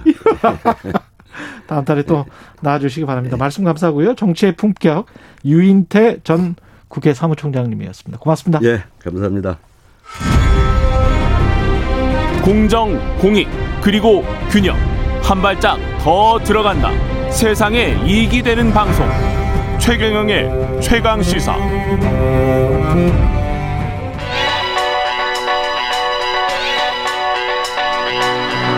최강 시사 시네리의 눈. 네, 시네리의 눈 뉴스포터 시네리 에디터 나와 계십니다. 안녕하십니까? 네, 안녕하세요. 오늘은 뭡니까? 네, 그 올림픽 아, 올림픽 한참 뜨거운 지금 네. 일본 도쿄에서는 우리나라를 향한 비난이 좀 거세지고 있는데요. 이게 일본 왜요? 언론들의 가짜 뉴스 때문입니다. 일본 언론이 또 가짜 뉴스를 퍼뜨려요? 네, 그래서 참 아, 우리나라는 한국- 참 가짜. 뉴스에서 참 예. 이 자유롭지 못한 모습인데요. 예. 이제 크게 두 가지가 최근에 좀 화제가 되고 있습니다. 어, 지금 일본 도쿄 오다이바 해변 수질 문제를 외신들이 많이 언급하면서 문제 아, 지적을 하고 있는데요. 아, 오다이바 해변에 수질에 문제가 있습니까? 네. 그 호주의 폭스 스포츠라는 매체에서 예. 실제로 기사를 어떻게 냈냐면 스위밍 인프 아. 스팅키하다. 그래서 굉- 어, 이 똥물에서 수영을 한다. 굉장히 고약한 푸, 냄새가 푸라 나다. 그랬어요? 네, 푸하면 이제 예, 그 똥이죠. 대변이죠. 예. 예. 그래서 그런 정말 제목을 예. 내놓으면서 예. 사실 이 도쿄만의 수질의 문제가 굉장히 심각하다면서 우려가 된다 이런 기사를 폭스 스포츠에서도 냈고 또 폭스 블- 스포츠는 꽤 큰 방송사인데. 네 맞습니다. 예. 그리고 블룸버그 통신도요. 예. 수개월 동안의 이런 정화 노력을 사실 했는데 그럼에도 예. 지금 도쿄 야외 수영장에서 악취가 진동하는 민원이 끊이지 않고 있다. 이렇게 지금 미국 언론 들도 계속 보도를 했는데요. 여기서 수영을 해야 되는데. 해야 되죠. 지금도 하고 있고요. 그래서 제가 지금 매일매일 외신 모니터링 하고 있는데 예. 그거에 대해서 지금 외신들은 굉장히 문제 지적을 하고 있습니다. 그게 트라이애슬론 선수들이 하는 거죠. 철인 삼종. 경기. 네, 그리고 수영도 하고요, 실제로. 아, 수영도 하- 합니까? 네, 수영도 어, 지금 하고 있다고 하는데요. 예. 네, 그런데 이게 지금 문제는 이런 보도가 외신에서 먼저 나왔는데 예. 이거를 이제 일본의 신문들은 한국이 이제는 수질마저 비판하고 있다면서 우리나라가 이거를 비판을 하고 있다는 식으로 우리가 마치 오리진인 것처럼 예, 우리는 예. 이제 이거를 인용 보도를 했겠죠. 뭐 그렇겠죠. 조중동이나 예. 이제 예. 국내 언론사들이 인용 보도를 했는데 이 문제는 조중은 지금 일본어판 뉴스가 나옵니다. 아. 지금 일본 야후를 보시면요. 예. 에, 주, 조, 조선일보와 중앙일보에 예. 이런 일본어판 기사가 메인에 계속 오르고 있는데요. 예. 아, 혐한을 조장하는 기사들이 나오고 있습니다. 아, 그래요? 그러니까 이거를 만약에 우리나라 언론사가 혐한을 조장하는 기사들이 한국 언론사들이 나오고 있다고요? 아니면 그러니까 조선일보가 만약에 이제 우리나라에 대해서 제가 예. 이거 잠시 후에 좀 얘기를 해드릴 건데요. 예. 만약 우리나라 정부나 이런 거에 대해서 비판을 하지 않습니까? 예. 근데 그거를 일본어판으로 다시 공급을 합니다. 그렇겠죠. 즉 일본어판 뉴스를 하는 곳이 조선일보, 중앙일보 이렇게 있는데 예. 그럼 그거를 또 다시 역 이용하고 인용해서 일본 매체들이 그걸 받아가지고 받아서 혐한을 조장하는데 또 그거를 또 다시 조선과 중앙일보 받아서 마치 일본 여론은 우리나라를 굉장히 비판하고 있다는 식으로 이렇게 하고 있거든요. 그러니까 안 좋은 보도를 수출했다가 그쪽에서 수입해서 그쪽에서 가공이 되면 다시 재수입해 가지고 여기에서 또 써먹는 맞습니다. 그런 메커니즘이 실제로 되고 있고 어. 어제 제가 그 인터뷰를 이 방송을 위해서 일본에 연락해서 했는데 예. 실제적으로 그런 것 때문에 지금 혐한 보도 굉장히 많아지고 있고 예. 그래서 제가 왜 이렇게 우리나라가 보도하지 않은 것마저 이렇게 트집을 잡느냐 했더니 어. 사실 지금 스가 정권 이후에 굉장히 언론을 통제하고 있고 음. 아, 저 한국에 대해서는 굉장히 부정적인 보도를 계속 하고 있다고 합니다. 그러니까 국내 정치가 잘 안 되니까 사람들의 시선을 밖으로 돌리려고 하는 그런 측면도 좀 있겠습니다. 네, 맞습니다. 예. 그리고 한 가지 또 이제 두 번째로 제가 다뤄야 될 거는 예. 우리나라 선수들이 구- 이제 그 한식으로 도시락을 먹지 않습니까? 그렇죠. 예. 세끼 중에 두 끼만 먹고 한 끼는 이제 현지에서 사 먹도록 하고 있는데 예. 이걸 두고 일본이 자민당에서 굉장히 불쾌하다는 얘기를 했습니다. 우리나라한테. 그러면서 후쿠시마 주민들의 마음을 짓밟고 있다. 또 이렇게 뉴스를 냈는데요. 우리만 그런 게 아니잖아요. 이게. 아닙니다. 미국은 무려 30톤이 넘는 음식을 아예 가지고 와서 미국 사람들 항상 이래요. 네. 그런데 예. 우리나라만 항상 이렇게 비난을 하고 있는 거거든요. 예. 그래서 사실 이런 보도들이 계속 확산이 되고 있는데 국내 매체들이 이걸 또 받아서 또 쓰고 있고 그래서 마치 우리나라 굉장히 예의가 없는 그런 민족으로 지금 일본 여론이 아, 평가하고 있다는 식으로 사실 좀 가짜 뉴스가 전해지고 있어서 정말 부당하네. 예, 그래서 저는 이런 것들 좀 짚어드리고 싶었고요. 아니 일본의 선수단이 가령 우리나라에서 올림픽 할 때도 본인들 식단에 맞 게 가져오는 경우가 있었지 네, 않습니까? 맞습니다. 평창에서도 아, 일본의 경우는 자신만의 급식소를 따로 그쵸. 운영을 했습니다. 그리고 우리나라가 이번 올림픽만 이런 게 아니라요. 그동안 음. 2004년부터 계속 꾸준히 한식 도시락을 제공을 했거든요. 그렇죠. 그래서 이게 이번만의 문제가 아닌데 이 전체적 그림을 보면 제 일본에서는 굉장히 혐한 보도가 조장이 되고 있는데 예. 그 중심에는 또 조선일보와 중앙일보의 일본어 판이 실제로 인용되고 있다는 걸 제가 어제 현지 기자들이나 뭐 교수님들 통해서 좀 확인이 됐었고 예. 어제 실제로 야오제펜의 메인 기사가 뭐였냐면 예. 조선일보가 쓴 기사였습니다. 진짜요? 예, 그게 어. 뭐였냐면 한국의 그 김치가 예. 중국산이냐 한국산이냐 요 논란인데 고춧가루가 중국산이면 과연 이거를 한국 김치라고 해야 되냐 중국 김치라고 해야 되냐는 기사를 조선일보가 냈고 음. 그게 일본어판에 올라가면서 야후제편에 올라갔는데 그 댓글에는 마치 이런 겁니다. 그러니까 이제 일본에서 한국 김치 사 먹지 말아야 된다. 중국산이다. 이렇게 돼 버리는 거죠. 그러니까 김치의 기원도 김치냐 기무치냐 뭐 이런 거 가지고 그 사람들은 자기들이 이제 김치의 기원인 것처럼 네. 이야기하는 사람들도 많고 그랬었는데 네. 그러면 뭐 파는 음식이라도 뭐 제대로 됐어야 될 것 같은데 아이 이야기까지는 못 하겠네요. 예. 예, 알겠습니다. 그래서 하여튼 이런 왜곡 보도들이 좀 나오고 있고 이게 음. 우리나라와 일본을 마치 굉장히 사이를 멀게 하는 사실 저는 얼른 평화를 찾았으면 하는 마음도 있거든요. 그렇죠. 이런 언론의 보도들이 서로 더 격차를 벌이게 하는 게 아닌가 아쉬운 생각이 듭니다. 그럼 IOC에서 무슨 또 IBC 뭐 이런 데서 음식이라도 좀 제대로 잘 나오든지 제대로 잘 안 나온다는 이야기는 계속 이- 네, 있어 외신. 트위터에 매일매일 햄버거 사진이 그 일본 햄버거 사진이 나오는데 예. 아 지금 식단 문제가 좀안 좋은 것 같습니다. 시네리의 눈 시네리 기자였습니다. 고맙습니다. 감사합니다. 예, KBS 일라드 최근의 최강 시사 2부는 여기까지입니다.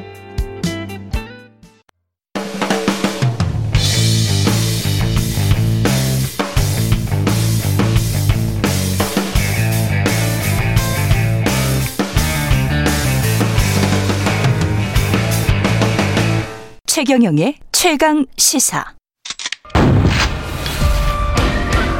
최경영의 최강 시사. 진실 탐사 K. 네, 뉴스 속 사건의 진실을 깊이 있게 파헤쳐보는 시간입니다. 진실 탐사 K 오늘도 신장식 변호사 그리고 김성원 변호사 나와 계십니다. 안녕하십니까? 안녕하세요. 예. 네, 안녕하세요. 신장식입니다. 드루킹 사건 관련해서 김경수 전 지사 어제 수감됐고요. 야권은 특검을 다시 한번 하자 이렇게 주장을 하고 있습니다. 이 사건의 개요부터 대법원 판결까지 좀 요약해서 말씀을 좀 해주십시오. 예, 어느 분이 먼저? 어, 예, 어, 뭐. 예. 그- 신장식 변호사님. 네네네. 예. 그 이게, 이게 크게 보면 이제 두 개가 그 기소가 됐죠. 예. 하나는 컴퓨터 등장의 업무 방해. 그렇죠. 그다음에 예, 하나는 지방 선거에서의 공직선거법 위반. 이 그렇습니다. 두 가지가 기소가 됐고요. 어 1심에서는 두 가지 모두 유죄가 됐고 음. 2심에서는 컴퓨터 등장의 업무 방해. 그러니까 지방선거에서의 공직선거법 위반은 무죄가 됐고요. 예. 그리고 그것을 이제 뭐 변호사들은 이렇게 그냥 들었다 놨다 대법에서는 음. 항소심 판결을 그냥 이렇게 들었다 놓은 거죠. 예. 그래서 어, 항소심 판결이 그대로 그 저기 이 확정이 됐고. 유죄 유죄로 확정이 돼서 시- 징역 2년 실형 선고를 받았는데요. 예. 이게 문제는 이제 그 보시면 대통령 선거에서 공직선거법 위반이 있었느냐. 즉, 예. 요 당시에 그 댓글에 공감 비공감 예. 을 이렇게 누르는 거를 매크로로 조작을 했다라는 게 기소 내용의 핵심이었는데 그렇죠. 요게 이제 대통령 선거에서의 공직선거법 위반으로 기소되지는 않았어요. 어. 이 공직선거법 무쇠 부분의 공직선거법은 뭐냐면 대선이 끝난 이후에 소위 어, 드루킹은 오사카 총영사를 요구를 했고 거기에 아. 대해서 아예 오사카 총영사는 안 된다. 그 도 변호사라는 분을 예. 어 하니까 이제 어 센다이 총영사 쪽 얘기를 하니까 뭐 서로 의견이 맞지 않아서 어쨌든 자리에 못 갔는데 그렇게 됐죠. 이게 이제 지방선거에 도움을 요청을 했던 거다라고 아. 했는데 예. 지방선거와 관련해서는 이게 뭐 어떤 뭐 대가 관계가 있었다라고 보기도 어렵고 실제로 음. 지, 그 대가가 주어지지도 않았고 했기 때문에 지방선거 관련해서는 무죄다. 그래서 지금 뭐 이렇게 많이 오해하시는 분들이 계시는데 대선 관련한 공직선거법은 기소조차 된 바가 없다. 컴퓨터 등장의 업무 방해는 네이버 업무를 방해했다라는 거고요. 어. 지방선거 공직선거법 위반은 무죄로 확정됐다. 이렇게 크게 보면 보시면 됩니다. 김성 변호사님은 따로 짚어주실 게 네, 뭐, 뭐, 너무 잘 정리를 해주셔가지고 예. 네, 특별한 부분은 없고요. 예. 이제 결국은 이제 그 공직선거법 관련돼 가지고 무죄가 나온 핵심적인 취지는 그 음. 부분에 있습니다.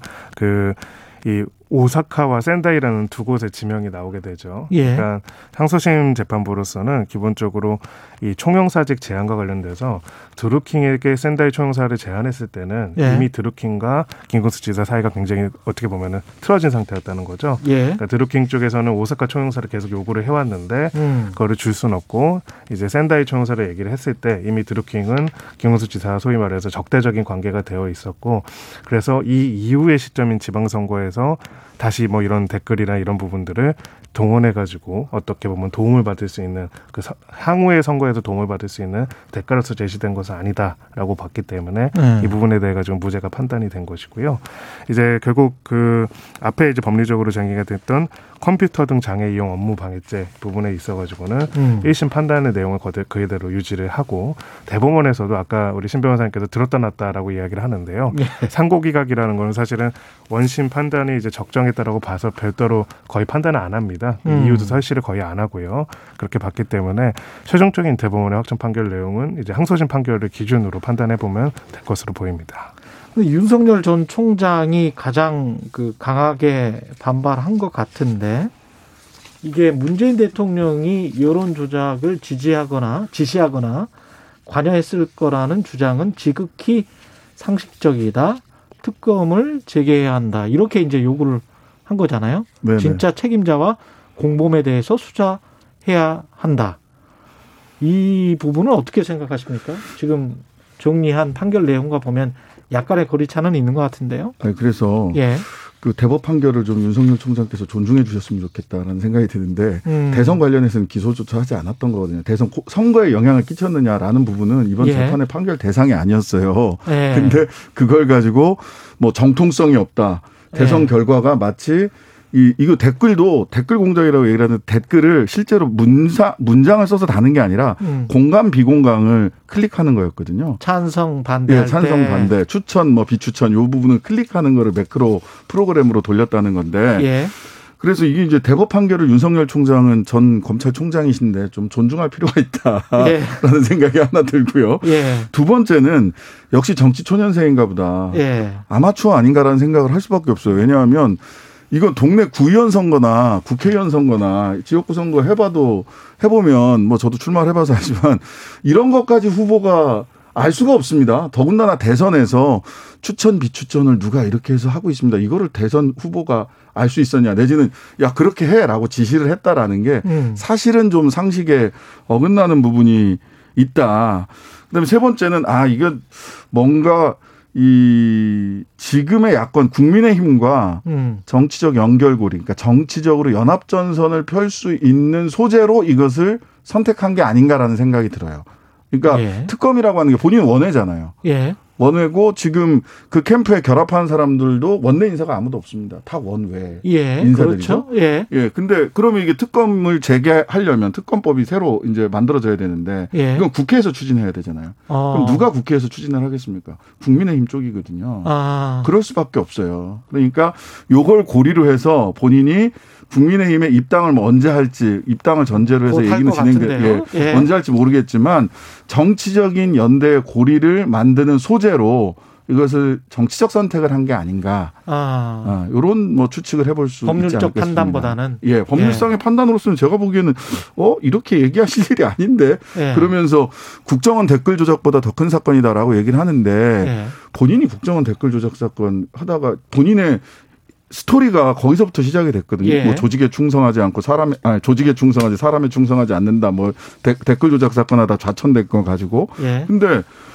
아니 그러면 자기는 그 별거 아닌 수사를 했다는 건가? 왜, 왜 이러시지? 하는 생각이 들더라고요. 법적으로 봤을 때는 김선 변호사님 어떻게 보세요? 이게 특검으로 갈 만하다 또는 특검이 가서 수사를 해서 기소 할 만하다 이렇게 보십니까? 지금 있는 팩트 가지고 사실 좀 새삼스럽다라고 생각을 합니다. 새삼스럽다? 네, 말씀하신 예. 것처럼 이제 이 사건과 관련돼서 특검은 기본적으로 검찰에 대한 불신을 해서 전제를 하는 거잖아요. 예. 당시에 이제 수사가 제대로 이루어지지 못하고 있거나 못할 거라는 어떤 우려 때문에 특검이 도입이 된 거고, 예. 그다음에 이제 특검이 이- 겨우 이제 두 가지 지금 야당에서도 이윤 총장이 당시에 그럼 제대로 수사를 안 한 거 아니냐라는 비판이 오히려 나오고 있다고 하는데요. 음. 한마디로 이제 어, 특검의 내용이 수사 내용이 제대로 됐고 또 충분하게 잘 밝혀졌다면은 그것을 바탕으로 해가지고 이 사법적으로 이제 막 대법원 판결로 정리가 된 것인데 음. 여기에 대해서 다시 특검을 하자는 것 자체가 사실은 조금 타당하지 않은 정치적인 공세라고 생각을 하고요. 예. 적어도 이제 법률적인 의미에서 대법원 판결이 선고가 끝난 사안에 대해 가지고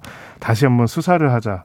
정확하게 이제 법률가로서 수사를 하자라고 한다면은 구체적으로 누가 어떤 혐의를 가지고 있기 때문에 거기에 어떤 다른 대해서 증거가 있기 그렇죠. 때문에. 예, 음. 거기에 대해서 수사를 하기 위해서 얘기를 해야지.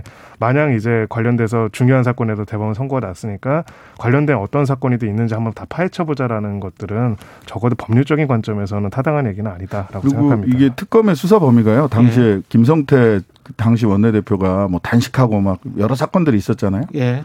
그러면서 수사 범위가 드루킹과 관련된 모든 사건 뭐 이렇게 돼 있었어요. 어. 그러니까 수사 범위가 자 김경수만 김경수 전 지사만 수사하자 또는 누구만 수사하자 이게 아니고 관련된 모든 사건이라고 특, 특검법 자체가 세상에 이렇게 포괄적인 특검법이 있나 싶을 정도로 법률적으로 보면 굉장히 포괄적이었고 그러다가 보니까 결과적으로는 사실은 이 사건과 직접적 연관이 없던 노회찬 정의당 전 원내대표 아, 건까지 연결이 될 수 있었던 게 예. 범위가 엄청나게 넓었단 말이죠. 근데 예. 그 엄청난 범위를 가지고 수사를 해서 나온 게 이 결과인데 예. 여기에 다시 뭐 여- 재연장하자 다시 특검 만들자라고 하는 거는 김 변호사님 말씀하신 대로 법률상 이런 얘기를 하기는 참 어려운데 어렵다. 예. 정치적인 선 전, 정치적인 그 정치적 어떤 레토릭이다. 레토릭이다라고 보입니다. 예. 제주도 중학생 피살 사건 같은 경우에 좀 이게 좀 안타까운 것 같은데요. 어제 피의자 두 명의 신상이 공개가 됐습니다. 48세 백광석 씨, 46세 김신함 씨 얼굴까지 다 공개가 됐는데 사건 내용은 간략하게 좀 김성 변호사님이 짚어주십시오. 예. 네, 또 너무나 안타까운 사고가 발생을 했는데요. 예. 사건이 발생했는데요. 이제 A군은 어머니와 같이 지난 1, 2년간 함께 살면서 그 사실관, 사실혼 관계를 유지했던 B 씨가 여기서 이제 말하는 백광석이죠. 이 사람이 그 어머니, 그러니까 A군의 어머니가 이배통불한 거에 양심을 품고 이제 지인과 함께 이러한 살해를 를 저질렀다라고 할 수가 있습니다. 예. 살해 방식이나 내용들이 너무나 그 화, 분노할 수밖에 없는 그런 내용인데요. 예. 일단은 이제 가정 폭력이 그 동안에 계속 있었고요. 예. 그래서 거기에 대한 신고가 있었고 신변 보호 요청이 있었고 그런 상황인데도 두 명이 같이 침입을 해가지고 이제 이 A 군을 어 정말 이 손을 묶고 이제 어떻게 보면은 처형하는 방식 같이 이제 굉장히 잔혹하게 살해를 아. 했습니다. 네, 그래서 어 결국은 어떻게 보면 공적인 기관에 이제 경찰에 이제 신변보호 요청까지도 했는데도 이런 범죄를 막지 못했다는 점에서 굉장히 안타깝고요. 예. 특히나 이제 미성년자인 학생을 이렇게까지 고의적으로 계획적으로 잔인하게 살인했다는 점에서 사회적인 비난 가능성이 굉장히 높은 사건이다라고 생각합니다. 이 신상 공개 기준은 그때마다 이제 들쭉날쭉 해가지고 미국처럼 그냥 음주운전에도 신상 공개하든지 아니면은 뭔가 기준이 있어야 될 것 같아요. 근데 이제 원래 이게 그 특정 강력범죄 처벌에 관한 특례법에 보면 예. 신상 공개의 기준이 있어요. 있기는. 예. 있기는 있는데 예를 들면 잔인하고 중 그 잔인하고 중대한 피해가 발생했다라는 점이 충분 충분히 증거로서 좀 보- 그 입증되고 있는 근거가 있는 경우. 예. 그다음에 충분한 증거가 또 있는 경우. 그래서 이제 유죄의 심증이 워낙 강하게 들 수 있는. 경우. 예. 그다음에 알 권리나 재범 방지 등 공공의 이익이 굉장히 큰 경우. 그다음에 뭐- 피해자가 뭐하네. 청소년이 아닌 예. 경우. 이렇게 예. 이제 크게 보면 네 가지 기준이 있는데 문제는 그럴 듯한데 예. 굉장히 자의적일 수 있다. 자의적이죠. 예, 굉장히 예. 자의적일 수 있어요. 그러다 예. 보니까 이번에도 그 이번에도 처음에는 서- 제주도 경찰청에서 공개 안 한다고 했어요. 아. 예, 신상 공개 안 하고 신상 공개 심의위원회를 수집을 소집도 안안 한다. 그러니까 신상 공개 심의위원회가 소집이 돼야지 공개 여부가 판단이 되는데 원래 그냥 관료적으로 판단했구나. 예, 신상 예. 공개 심의위원회 소집 여부는 그럼 누가 판단하냐? 그냥 경찰들이 경찰- 판단하는 거예요. 그렇겠죠. 예. 그러다 보니까 예. 너무 자의적이다 보니까 그러다가 이제 나중에 공개하는 쪽으로 확 선회한단 말이에요. 여론이 여론 안. 좋으니까. 예. 그러니까 그러면 신상공개 심의위원회 개최 여부나 예. 공개 여부는 결국은 여론이 그렇죠. 잣대냐. 얼마나 보도가 많이 되느냐, 국민들이 얼마나 공부를 하느냐. 예, 그러니까요. 근데 그렇지 않은 사건들 중에서 사실 그 잔인무도한 그런 사건들도 충분히 다른 사건들도 있을 거란 말이죠. 그렇죠. 특히나 이제 피해자에 대한 공감의 정도가 굉장히 우리 여론에서 많이 그 피해자가 어떤 상태에 있었고 얼마나 잔인하게 됐느냐. 뭐 예. 소위 이제 중학생이거나 또는 뭐 명문대학교 학생이거나 이런 경우에는 훨씬 더 그렇죠. 이 여론이 확 확산- 확산이 되거든요. 이게 그 신변보호 요청을 했는데도 접근금지 요청을 했는데도 별다른 조치가 없었다는 것도 꼭 좀 짚고 넘어가야 될 것 같은데. 네, 그렇습니다. 지금 예. 이제 이렇게 그 원래 간의 이- 인식범이라고 하죠. 면식범이라고 하죠. 예. 이런 관계에서 이런 가혹한 살해 사건이 발생하는 경우에는 보통은 전조 증상이라고 할 수 있는 폭행들이 있습니다. 네. 이 사건 같은 경우에는 특히나 이제 이 가해자들이 처음에 이제 가정 폭력으로 이미 충분히 신고가 됐던 상황이고요. 신변보호 요청을 한 경위를 봐야 할 텐데요. 네. 그냥 신변보호 요청을 한 것이 아니라 보복이 우려되는 보복 폭행이나 가행이 우려되는 객관적인 상황이었기 때문에 신변보호 요청을 했던 것입니다. 음. 이 말은 역으로 말하면은 특가법상 보복 협박 상황이었을 가능성이 높다는 아. 겁니다. 한마디로 이제 이 가정 폭력이나 폭력이나 상해로 신고를 했는데 예. 그 다음에도 이 사람이 계속 연락을 해가지고 예를 들어서 뭐 쫓아가서 어떻게 하겠다, 해치겠다 이런 표현들을 했을 가능성이 농후하고요. 음. 그래서 이제 그거를 바탕으로 해서 신변보호 요청을 했는데 음. 그렇다면 이거는 별개의 범죄가 됩니다. 특가법상 보복 협박으로서 굉장히 강력하게 처벌해야 되거든요. 예. 원래는 내가 신고한 범죄에 대해서 신고당한 사람이 거기에 대해서 그렇게 협박하면 그거는 특가법에 따라서 처벌되기 때문이죠. 따라서 경찰로서는 사실 두 가지 조치를 다 했어야 합니다. 지금 일단 CCTV도 실시간 녹화가 실시간 감시가 안 되는 거였고요. 예. 소위 말해서 이제 피해자를 보호하기 위한 스마트워치도 지급이 안 되는 상황도 기술적인 부분도 또 문제인데 만약에 이렇게 가정 폭력에다 보복 협박까지 한 상황이라면 사실은 이 가해자의 신병을 확보할 필요도 있는 것이죠. 그렇죠. 예, 근데 그런 조치들이 사전에 너무나 안이하게 이루어졌기 때문에 이런 비극적인 사건이 발생했다라고 생각을 합니다. 스마트워치가 재고가 없었다라는 얘기도 있고 예. 있었는데 지급이 안 됐다라는 얘기도 있고 해가지고 이 그렇- 스마트워치에 그 직접적 위해가 가해지면 실시간으로 그냥 바로 아. 경찰에 연락이 될 수 있거든요. 예. 그러니까 이 정도 보복 협박이나 보복 폭행의 우려가 심각한 상황이라면 어디보다 뭐 다들 뭐 힘든 일이고 다들 뭐 필요하시겠지만 누구보다 먼저 스마트워치가를 통해서 실시간으로 실시간으로 모니터링이 됐어야 되는 거 아닌가. 알겠습니다. 예. 그럼 다른 어떤 제도적 보완책들이 분명히 있었는데 참 사람 하는 일이 그때 그때마다 또 구멍이 뚫리는 것 같습니다. 예. 오늘 김성훈 변호사님 마지막 출연이네. 아, 예. 예. 송구하게도 이제 예. 예. 그동안 감사했고요. 같습니다. 예. 그동안 깊이 있는 분석, 해설 감사했습니다. 지금까지 진실탐사 K 신장식 변호사님은 계속 나오세요. 네, 네, 예. 알겠습니다. 신장식 변호사님, 김성훈 변호사였습니다. 고맙습니다. 네, 감사합니다. KBS 라디오 청인의 최강 시사 듣고 계신 지금 시각은 8시 45분입니다. 여러분은 지금 KBS 1라디오 최경영의 최강 시사와 함께하고 계십니다. 네, 최근 1년 사이에 가장 핫한 단어 중 하나일 것 같은데요. 메타버스. 메타버스가 뭐야? 청와대가 메타버스에서 행사를 열고 은행들은 Z세대를 잡겠다고 메타버스 속에서 영업을 한다는데 그 버스는 아닌 것 같기도 하고요. 예. 페이스북은 이제 자신들은 메타버스 기업이 될 거라고 선언했다고 합니다. 심지어는 대선 경선에도 지금 등장했다고 하는데 이게 뭔지 우리의 일상을 차지하게 될 미래가 될지도 모른다고 하는데 한국인사이트 연구소 김덕진 부소장 연결돼 있습니다. 안녕하세요.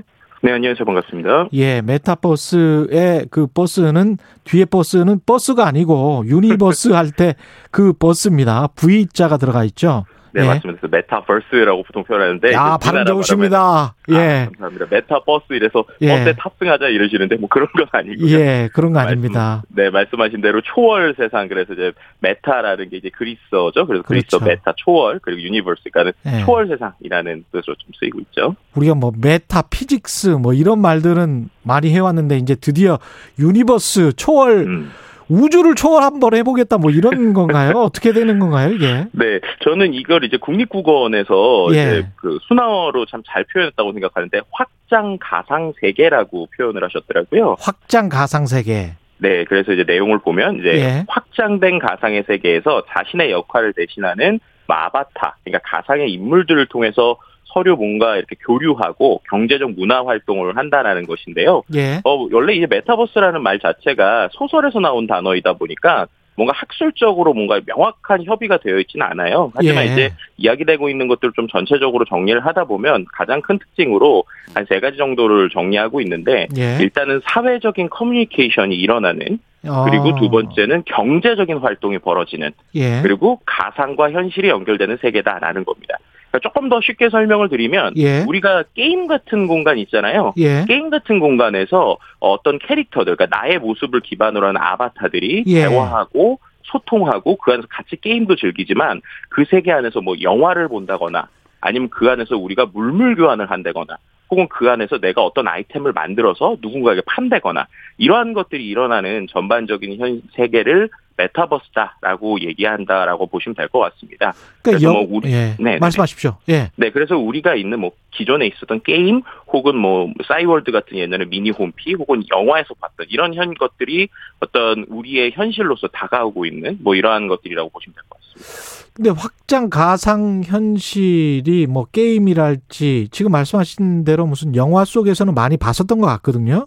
네네. 근데 이게 실생활에서 무슨 정말 경제나 정치 또는 언론 여기에 어떤 식으로 지금 그 융합이 되고 있나요? 스며들고 그러니까 있나요? 우리가 기본적으로 이러한 메타버스라고 하면 뭐 정말 먼 세계 그리고 영화에서 봤던 뭔가 이렇게 완전히 세상이 다른 것 뭐 이렇게 생각하실 수가 있어요. 예. 근데 그것보다는 지금의 우리가 얘기한 메타버스는 단순하게 설명드리면 일종의 플랫폼의 개념이 가깝다고 보시면 될것 아, 같습니다. 그렇군요. 예. 네네. 그래서 이제 그 안에서 가장 쉬운 것 자체가 어 예전에 말씀드린 그 싸이월드를 생각하시면 제일 쉬울 것 같은데요. 아, 싸이월드. 예. 네, 근데 이제 싸이월드 같은 경우에는 한 가지 지금에 나오는 메타버스의 차이는 예. 각자의 방이 있었는데 그 안에 있는 미니 캐릭터들이 다른 방으로 막 옮겨가지 못했잖아요. 예. 그런데 이제 지금 나오고 있는 뭐 제페토나 로블록스 같은 경우에는 내 캐릭터가 다른 캐릭터와 함께 그 안에서 또 다른 세계를 움직이고 마치 게임처럼 어. 그 안에서 서로가 캐릭터 뒤에서 대화를 하는 예를 들어 음성 채팅도 가능하고요. 예. 그 안에서 각자의 생각을 나누거나 채팅을 하고 또 어떠한 것들이 있다면 회의도 같이 하는 예를 들면은 어, 어떤 게임 캐릭터들이 있는 영화관 같은 공간에서 화면 뒤에서 PDF 파일을 띄워서 뭐 파워포인트를 한다든지 발표를 어. 한다든지 회의를 하는 이러한 것들이 합쳐지고 있는 어떤 경제 공간이다라고 생각하시면 좋을 것 같습니다. 그럼 그 구체적으로 뭐 은행들이 메타버스를 이용해서 G세대를 공략한다. 이게 무슨 말이에요? 이런 그러니까 거는? 지금 네 지금 말하는 메타버스를 이용한다라는 거는 예. 기존에 말씀드렸던 뭐 페이스북이나 인스타그램이나 트위터 같은 또 다른 플랫폼을 활용하겠다라고 해석하는 게 정확하실 것 같습니다. 아. 그? 예를 들면 최근에 예. 그 우리가 뭐 어, 이제 클럽하우스라고 하는 게 한자에 떴었잖아요. 그랬었죠. 그래서 그것이 막, 어, 모든 걸 바꿀 것 같죠. 그렇게 한 것처럼 어. 지금 얘기하고 있는 메타버스를 활용한다라는 것은 기존에 지금 플랫폼 회사들이 만들고 있는 뭐 제페토라든지 아니면 SK에서 만든 뭐 여러 가지 플랫폼이라든지 미국에 있는 플랫폼들을 활용해서 그 안에서 어, 마치 클럽하우스 써서 사람들과 대화하듯이 이 플랫폼 안에서 대화하고 또 거기에서 신입생 채용도 하고 그 안에서 토론도 하겠다라는 개념 정도로 이해하시는 게 정확할 것 같습니다. 뜰 수도 그럼- 있고 예 말씀하시죠. 예. 그게 그렇다는 이유는 결국에는 10대들이 지금 어, 어떤 MZ 세대들 그 플랫폼에 모여 있기 때문에 그런 것을 활용하고 있다고 보시면 될 것 같고요. 예. 하지만 이제 한 단계 더 나가서 그 다음으로 그들이 생각하고 있는 것이 그럼 그렇게 모여 있는 사람들을 회의를 하는 것뿐만 아니라 예. 말씀드린 저 거기에 경제 구조를 붙일 수 있다고 말씀드렸잖아요. 어떻게요? 그- 예. 예를 들면 이런 것이죠. 지금 어, 어떠한 그, 그 제페토라고 하는 플랫폼 안에서는 어, 캐릭터들이 같이 놀고 있는데 한강 시민공원이 만들어져 있어요. 아. 그럼 네, 그럼 이제 그 안에 한강 시민공원은 우리가 지금 코로나 때문에 못 가는 상황에서 예. 10대들이 한강 시민공원 안에서 이제 그 안에 있는 가상 한강 시민공원에서 노는 거죠. 예. 그 안에 최근에 편의점이 들어갔습니다. 아. 편의점이 입점해서 지금은 아직은 그 캐릭터들이 예. 편의점 안에서 정말 그 캐릭터가 그냥 라면을 먹거나 캐릭터가. 캐릭터가 예, 그 캐릭터가 라면을 먹거나 캐릭터가 커피를 먹는 정도거든요. 근데 그 아. 안에서 이제 한 단계만 더 가면 어떻게 되느냐? 예. 내 캐릭터가 라면을 먹을 때 그 안에서 주문을 하면 예. 실제로 라면이 저한테도 오는 거예요. 아, 제 말은 배가 무슨 부를 말이냐? 수가 있구나. 예. 네, 그럼 그 말은 무슨 말이냐? 이게 배달앱을 대체할 수 있게 된다는 겁니다. 네, 아. 그런 식의 이제 개념으로 어떠한 세계 플랫폼에서 아. 캐릭터들이 놀고 있는데 그 캐릭터들이 놀고 있는 상황에 배달의 기능을 붙이게 되면 내가 내 캐릭터가 라면을 먹고 있지만 네. 나한테 배달이 오고 또 내 캐릭터가 쇼핑을 하고 있지만 그 쇼핑되는 물건이 나에게 직접 오고 혹은 내가 쇼 캐릭터들이 은행 업무를 하고 있는 것으로 보이지만 실제로 내 계좌에서 돈이 왔다 갔다 하는 그러니까 기존에 있는 우리가 있는 지금 앱으로 하는 모든 것들을 예. 하나의 세계관 안에서 내 캐릭터가 움직이고 그 안에서 대화를 하면서 그런 것들을 가져오는 이런 것들이 지금 메타버스를 하나의 경제 구조로서 사람들이 그리고 있는 그림이라고 보시면 될 것 같습니다. 그럼 기존 플랫폼보다 훨씬 더 리얼하다. 훨씬 더 가상 공간 같다.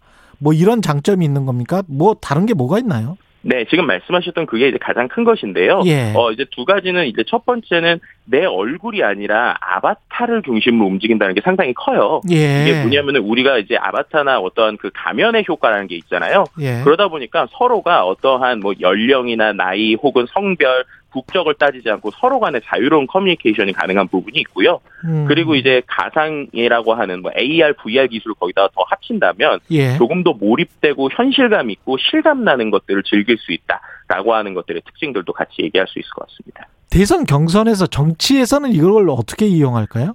지금 이제 정치에서 같은 경우는 가장 기본적으로는 아까 말씀드린 클럽하우스처럼 예. 지금 MZ 세대들이 모여 있는 데들에서 자연스럽게 만나서 뭔가를 하는 아. 대화를 하는 공간으로 쓰이는 게 첫 번째고요. 예. 두 번째는 자기네들의 캠페인의 미션들을 어떤 게임 같은 형태로 제공해주는 형태가 될 것입니다. 예. 이건 이제 실제로 2020년 미국 대선 민주당에서 썼었던 방식인데요. 이제 에픽게임스의 포트나이트라는 게임 안에서 뭘 했냐면 경제 회복 방안에 대한 인식을 높이기 위해서 한 30분 정도짜리 게임을 하나 만든 거예요. 그래서 그 음. 게임을 하게 되면 건설 현장에서 새로운 연구 시설을 만든다거나 5G 광대역 통신이 가능한 타워를 만든다든지 어. 이런 식으로 해서 간접적으로 어떠한 자신들의 어, 미션들을 체험할 수 있는 기회를 주기도 했고요. 예. 또뭐 동물의 숲 안에다가는 어떠한 자신들의 예를 들면 바이든 지지자들을 모아놓는 어떤 공간에서는 트럼프를 비꼬는 구호를 뭐 논다든지 이런 식으로 해가지고 뭐 커뮤니티를 구축하는 이런 모습들까지 보여줬습니다. 이게 얼마나 일만화 되겠습니까? 뜨겠습니까? 어떻게 보세요? 아, 아까 그러니까- 클럽하우스 같은 경우도 좀